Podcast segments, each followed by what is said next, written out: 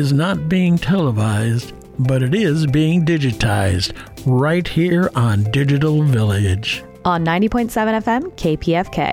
I'm Rick Allen. And I'm Brittany Gallagher. On Digital Village, we're bringing you stories about the internet and technology and how they're shaping culture and changing every aspect of our lives, how it's glorious and awe-inspiring, but can also have a dark side, and maybe how we can prevent some of its abuses. In this episode, we're joined by Doctor David Brown, a former fellow at the U S Department of Energy's ARPA-E under the Obama administration.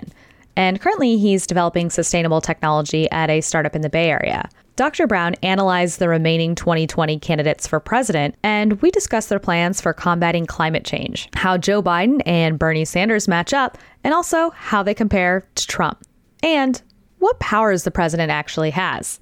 I do believe there are a set of things that can be done without congressional support. So the Clean Air Act allows the E P A to regulate greenhouse gas emissions from power plants as well as from cars. So these plans and these targets to decarbonize new power plant construction, decarbonize existing power plants, decarbonize transportation, that's achievable.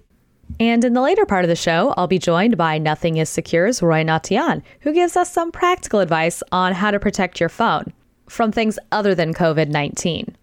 Make sure you actually do have a PIN protecting your phone.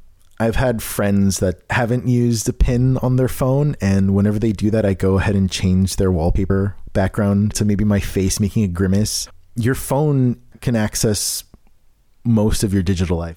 Since we were last on the air in January, the novel coronavirus, or now dubbed COVID nineteen, has spread. And as of now, there are cases across the United States. Conferences are getting canceled, including big names like South by Southwest and G D C. People are stockpiling supplies. Songs about hand washing are spreading online. But it can be hard to separate fact from hype. We're joined by a friend of the show, Doctor June Axup. She's a scientist with a P H D in chemical biology from the Scripps Research Institute and is the scientific director and partner at IndieBio. Doctor Axup has some practical advice for our listeners out there.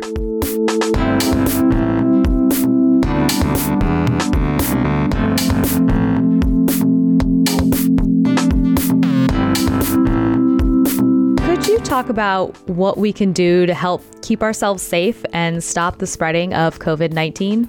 COVID nineteen, as with a lot of other viruses, are oftentimes transmitted through mucus and droplets. So if you are coughing, it sprays and it can get on things. This particular virus, we are still studying, so a lot of this information is still underway. But there are definitely some best practices that you can do today to help prevent the spread of, of the virus. Uh, the first most basic thing is wash your hands. Don't touch things and make sure you wash your hands as much as possible. And the best practice is to use soap with warm water for at least twenty seconds and make sure you dig into all areas of your hands uh, because just rinsing it underwater does not actually take off all the virus. Uh, you can alternatively use alcohol-based hand sanitizers. And then because just touching the virus is actually not the vector, the main vector is touching something, touching the virus and then touching your face, and especially through your mouth passages, nose passages into your lungs. That's how the virus gets in. So don't touch your face. And oddly, this is something that we do so often and we never even notice it. And so a lot of people have been trying to combat this by wearing masks. And I think it is a good idea to wear masks, especially if you're working in known contamination areas, but it's actually not necessary.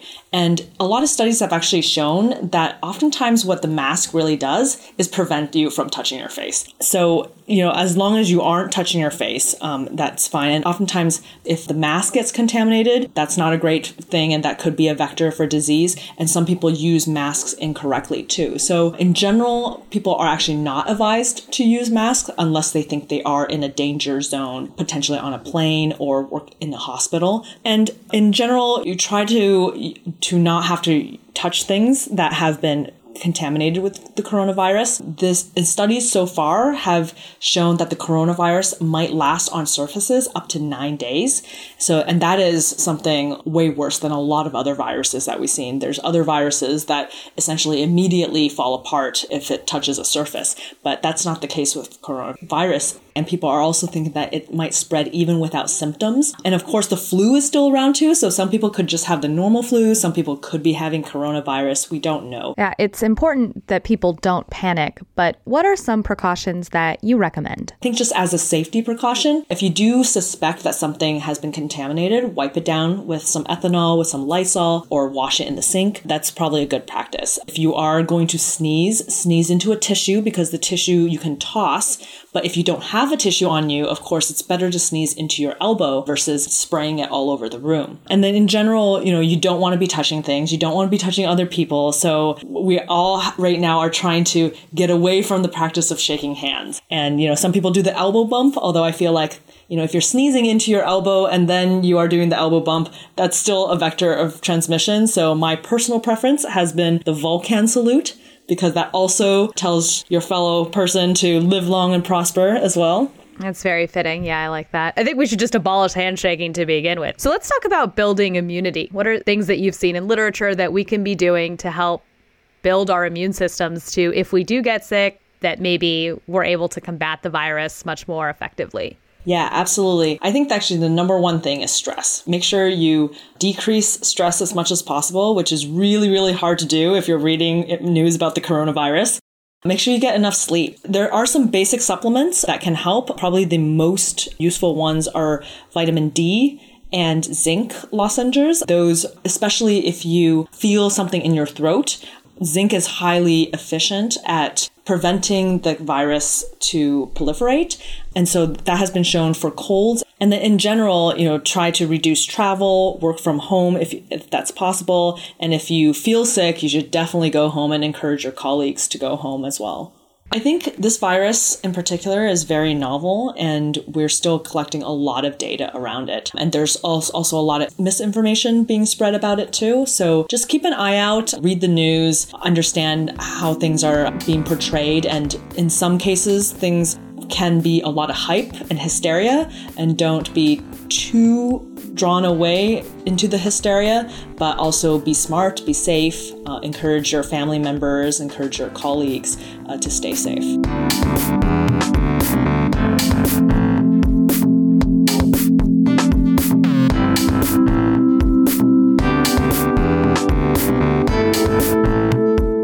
That was Doctor June Axup. That's P H D, not M D. She's the scientific director at biotech incubator IndieBio on some practical ways to protect yourself from COVID nineteen. I, for one, am all for the end of the handshake. Vulcan salutes from here on out. And remember to wash your hands for twenty seconds. For Trekkies like myself, you could recite Space, the Final Frontier. There's a lot that tech companies are doing as well to combat the coronavirus. Google Meet, Microsoft Teams, and Cisco's WebEx are free right now to encourage people who can work from home to do so. Many tech companies are offering to pay hourly employees affected by the coronavirus. Amazon is working to remove products that were attempting to price gouge customers from their site, while YouTube is trying to prevent video creators from making money off the coronavirus. And Facebook is working to try to remove hoaxes and conspiracy theories around it. Information is updating every day, and it's important to not panic. Let's remind everyone that you're listening to Digital Village on ninety point seven F M, K P F K. Up next, climate change. Even though COVID nineteen is taking over the news, climate change is another problem humanity has to face. And one question, where do the Democratic candidates for president stand? Doctor David Brown, a former fellow at the U S Department of Energy's ARPA-E under the Obama administration, has compared Bernie Sanders' and Joe Biden's plans and how those compare to President Trump. Listen to this. Could you talk a little bit about what you did to compare the Democratic candidates with how they're responding to climate change? The first thing that I did was read all the plans one by one, and I looked at them and tried to separate it into four different subcomponents, which I believe are necessary for an effective response to climate change that will keep us within what the I P C C says we need to hit. And actually, all the plans at least mentioned some aspect of this, even if they didn't use these words. And so the four components were green goals and mandates, uh, second, green R and D, third, green global development, and fourth, green domestic deployment. These are the four components I looked at. The first goal is about goals and mandates, and that means, you know, we have to have a fifty percent reduction in greenhouse gas emissions by twenty thirty. And to do that, we're going to need to decarbonize different sectors of the economy, from transportation to power production to industry, progressively. And so I am looking for the candidates to have specific goals for emission reduction, sector by sector, at specific dates. And some of those dates should be within the next ten years, so something that they're going to actually do during their administration. And typically, these goals will be accomplished through a regulatory mechanism. So this is very much like how car fuel economy standards work. Every year, the federal government asks that car manufacturers produce new cars that are more and more efficient on average. And so what these policies all have is some kind of plan to have that same thing be true to get to zero emissions for vehicles, zero emissions for new buildings, zero emissions for new power plants, as well as standards for existing power plants. And what about green R and D? While we have the technology to solve and decarbonize about eighty percent of the economy, there's another twenty percent that we don't really have the technology yet. So that's things like making zero emission food from our agriculture system. That's like having zero carbon plane flights, and making steel without coking carbon, which produces C O two. So to solve those problems, R and D funding is necessary to figure them out in the next twenty years. And typical plans have that be the last part of the economy that we decarbonize, somewhere between twenty forty and twenty fifty, in order to hit the goal of a net zero economy in twenty fifty. The third part is global development. So climate change is a global problem, and developed countries need to lead and have a trade policy that is centered around getting green technology deployed into the developing world. And that starts with a tariff on greenhouse gas emissions that come in, so that we don't just import emissions when we import goods. So there's no good if we make zero carbon steel here, but we just import high carbon steel from China or India or another country. And then the second part is we need to help those countries develop their own green infrastructure, which takes the form of financial aid as well as financing. And the final part, the actual domestic deployment of these technologies. Can you talk a little bit more about that?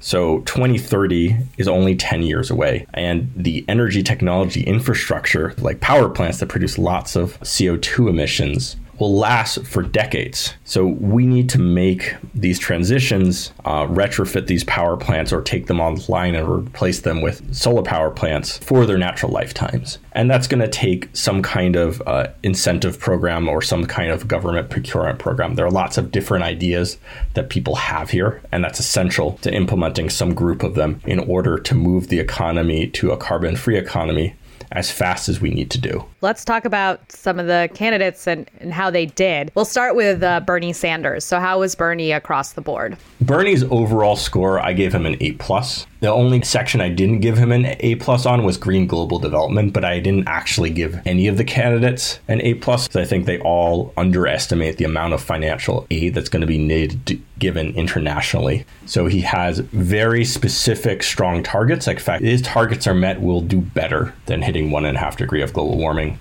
Uh, he looks for a multiplying of green R and D by a factor of four to twenty-five billion per year, which is probably as fast as our R and D community could ramp up in response to that amount of money. And he's looking to deploy an immense amount of money domestically and internationally. So internationally, two hundred billion dollars over the next ten years into the Green Climate Fund, bringing it from its current level of eight billion dollars to two hundred eight billion dollars. And domestically, uh, he claims about fifteen trillion dollars in green infrastructure spending by my count, uh, which is a little more conservative than what counts for green infrastructure. I would say it's about ten trillion dollars. So that's a substantial amount of money per year. And he's looking to do it. Bernie Sanders is a democratic socialist, and his tactic is to use direct federal procurement of power plants, of infrastructure, as well as subsidies to individuals like homeowners in order to retrofit their buildings or exchange their dirty car for an electric vehicle. So let's then talk about Biden, who you gave a B minus, who didn't clearly didn't do as well as Sanders. Uh, what are some things in his plan that look good versus some things that maybe don't look so good? Biden has endorsed the Green New Deal, and he has all the aspects of a good plan in terms of the structure. He does say there should be goals and mandates. He does say there should be some sort of incentive program to help people adopt this technology sooner. What he doesn't do is commit to really anything other than re-implementing policies of the Obama administration. So various executive orders like the Clean Power Plan that the Trump administration has rolled back. He says there definitely will be emission targets by the end of his first term, but what those emission targets are, he's refusing to be pinned down on. So I have some hope for Biden that with a significant amount of, let's say, encouragement from climate change activists, that he'll start to flesh out his policy. But right now, he's getting away with a completely vague plan. He has proposed spending a significant amount of money on green R and D. So he's talking about spending forty billion dollars uh, a year on clean tech R and D over the next ten years. And this is actually the place where there's a very broad agreement. Uh, so this is probably the most likely thing to happen politically, because even some people on the center right are in favor of a huge increase of research and development money for clean tech. These plans are all all great coming from presidential candidates, but really, they're going to need a lot of help from Congress, right, to get all this stuff done? You definitely do more if you have broad political support from Congress. I do believe there are a set of things that can be done without congressional support. So the Clean Air Act allows the E P A to regulate greenhouse gas emissions from power plants as well as from cars. So these plans and these targets to decarbonize new power plant construction, decarbonize existing power plants, decarbonize transportation, that's achievable.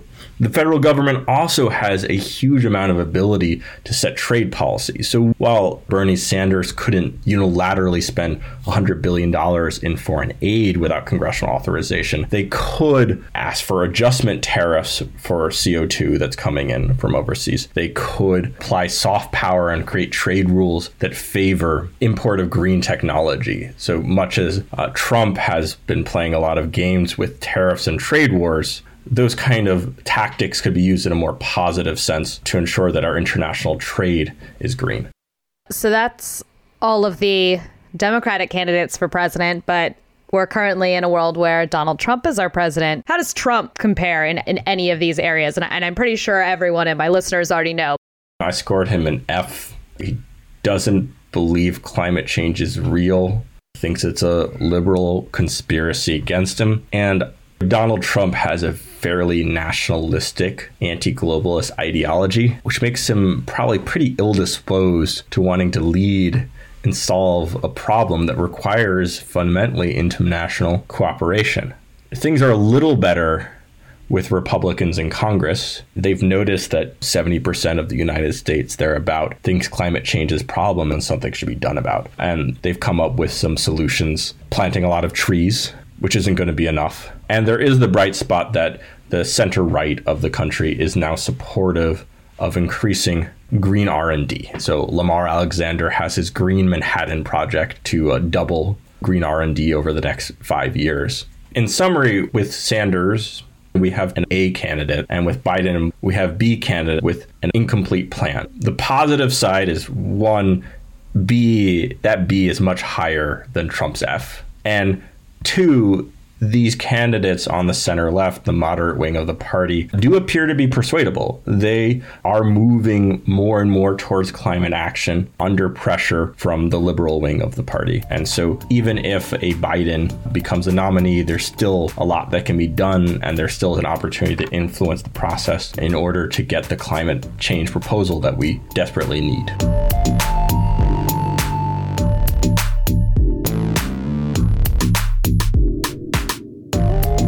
That was Doctor David Brown, a former fellow at the U S Department of Energy's ARPA-E under the Obama administration. Doctor Brown compared Bernie Sanders and Joe Biden's plans to combat climate change and how those compare to Trump's. Let's remind everyone that you're listening to Digital Village on ninety point seven F M K P F K. In the last part of the show, I'm joined by Nothing is Secure's Roy Natian about how to protect your phone, not from COVID nineteen, but from everything else. Listen to this. So let's talk about securing your phone. Roy, what are some recommendations for keeping your phone secure? One of the things you want to keep in mind is keep your phone up to date. That applies to both your phone's operating system and the apps. There are all sorts of bugs and vulnerabilities that are discovered all the time, and you want to keep updating your operating system and your apps so that you can get protected from these vulnerabilities. When it comes to your phone's operating system, install updates as they appear, but also turn on automatic updates. I would just go online and search for turn on automatic updates for whatever phone model you have, and then you'll find instructions there really easily. It's also really important to keep your apps up to date. Depending on the permissions your apps have, they can have access to your photos, files, even your microphone and, and camera. And if these apps have a vulnerability, they could potentially be remotely accessed to either steal information or secretly record you. Recently, it was discovered that Jeff Bezos' phone was hacked, and that hack involved a bug in WhatsApp that allowed a text message from a number to give remote access to the phone. So this bug was has been patched already, but this is just an example of how WhatsApp, a really popular app and an app with a ton of support, had a very huge vulnerability that gave complete access to phones. So keep your apps up to date and turn on auto updates. One of the concerns about auto updating your O S is, what if it breaks things? So when there are updates, they end up fixing known vulnerabilities. Even though an update might create new vulnerabilities or have bugs in it, you're at least protecting against a known vulnerability. And those known vulnerabilities are known, meaning attackers know about them and potentially use them. It makes the most sense, even though there is the risk of bugs and things not working after an update. Overall, if you do want to be more secure, this is a small sacrifice to make, which is basically risking your phone getting a bit buggier if you do have an update. But in general, in my experience, things just keep getting better. A lot of times operating system updates are buggy when the operating system is new, but as time goes on, they get more stable. So yeah, just keep updating. Just keep updating. What about the types of apps that you install? Be careful what you install. This applies more to, to Android apps, but uh, Apple apps also can can pose a risk. When you install an app, a lot of times they ask you for app permissions. And in the case of Android, there have been several examples of free apps that go ahead and steal information or malware, and they spy on you. When you install an app, read reviews, do some research, be careful of the permissions the apps ask for. If your flashlight app is asking you for microphone and camera access, something's probably not right. Don't install it. There have been several stories recently of this Chinese company creating multiple shell companies, and from those companies creating a bunch of free apps that have installed by three hundred million users. And those apps were basically spyware. So be careful what apps you install, and be aware of the app permissions that the apps are asking for. And don't just agree to everything without actually reading what the prompts are. Let's talk about pins for your phone. I think most people know not to pull a Kanye West, where you have your pin be zero zero zero zero zero zero. But what else should people know? Yeah, so don't use a dumb pin, and also make sure it's you actually do have a pin protecting your phone. I've had friends that haven't used a pin on their phone, and whenever they do that, I go ahead and change their wallpaper background as well to, to maybe my face making a grimace. Your phone can access most of your digital life, so protect it with a, a pin or even a password. That's sometimes an option if you want to be extra secure. It, it's a bit inconvenient to type a good password on, on your phone, but it could be worth it, especially if you want to be extra secure. Or just use your face or your thumbprint, right? Or your fingerprint, depending on what device you have. Right, that's true. But your security is only as strong as your weakest link. So if you have uh, Kanye zero zero zero zero zero zero pin on your phone, even if you might have face unlock or fingerprint unlock, if someone sees you type that in just once, they can get access to your phone really easily. So pick a complex pin. It's nice that phones, the number pad to unlock your phone has letters on there. So if you can think of like a six letter word, you can easily remember it and type out the numbers for that word. But yeah, don't do obvious things like your date of birth.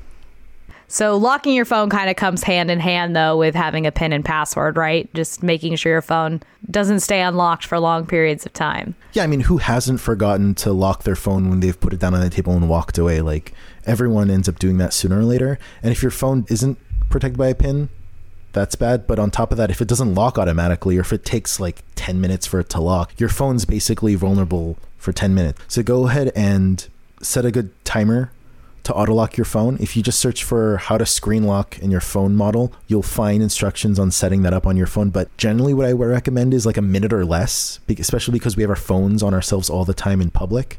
What about those public U S B chargers? You see them kind of out and about, not just at the airport, but lots of other places, too, where I can just plug in my phone with U S B, with a lightning cable if you have an iPhone, or the U S B C, depending on what type of phone you have. Are those safe? Nope, they are not safe. So you don't really know who set up those public U S B charging ports. Those could actually not just be directly connected to power, but also connected to a computer that tries to go ahead and hack your phone and steal your data. Using a public U S B charging port isn't safe. There is a solution, though, and that's using something called a U S B condom. U S B cables, they all have they have wires for power and wires for data. A U S B condom is a small U S B adapter that goes ahead and prevents the data wires from connecting and only allows power to go through. So if you use that in between your phone and a public U S B charger, you're safe. You can also just not use public U S B chargers and have your own U S B charging plug or battery with you at all times. But yeah, definitely don't use public U S B charging ports. Securing your phone, just keep your operating system up to date, turn on automatic updates, make sure your apps are up to date to protect against bugs, and make sure your phone's locked down with a PIN or a password, because if it's stolen, you really don't want anyone getting access to everything you have on there. That was Nothing is Secure's Roy Natian about easy ways to keep your phone safe. We've covered COVID nineteen and how the Vulcan salute should be the new handshake. And remember, don't panic and wash your hands. Doctor David Brown told us where the twenty twenty Democratic presidential candidates stand on combating climate change. That's it for this week's edition of Digital Village. I'm Brittany Gallagher at In a Quantum World. You can hear this episode again by subscribing to our podcast or going to k p f k dot org, click Audio Archives, and search for Digital Village. You can also follow us on all things social using at Digital V Radio or at digital village dot org. A special thank you to Doctor June Axup, Doctor David Brown, and Roy Natian. We are off the fund drive, but you can still show your support for the station. You can donate now and keep glorious, independent, listener-sponsored radio going at K P F K. Go to kpfk.org forward slash pledge.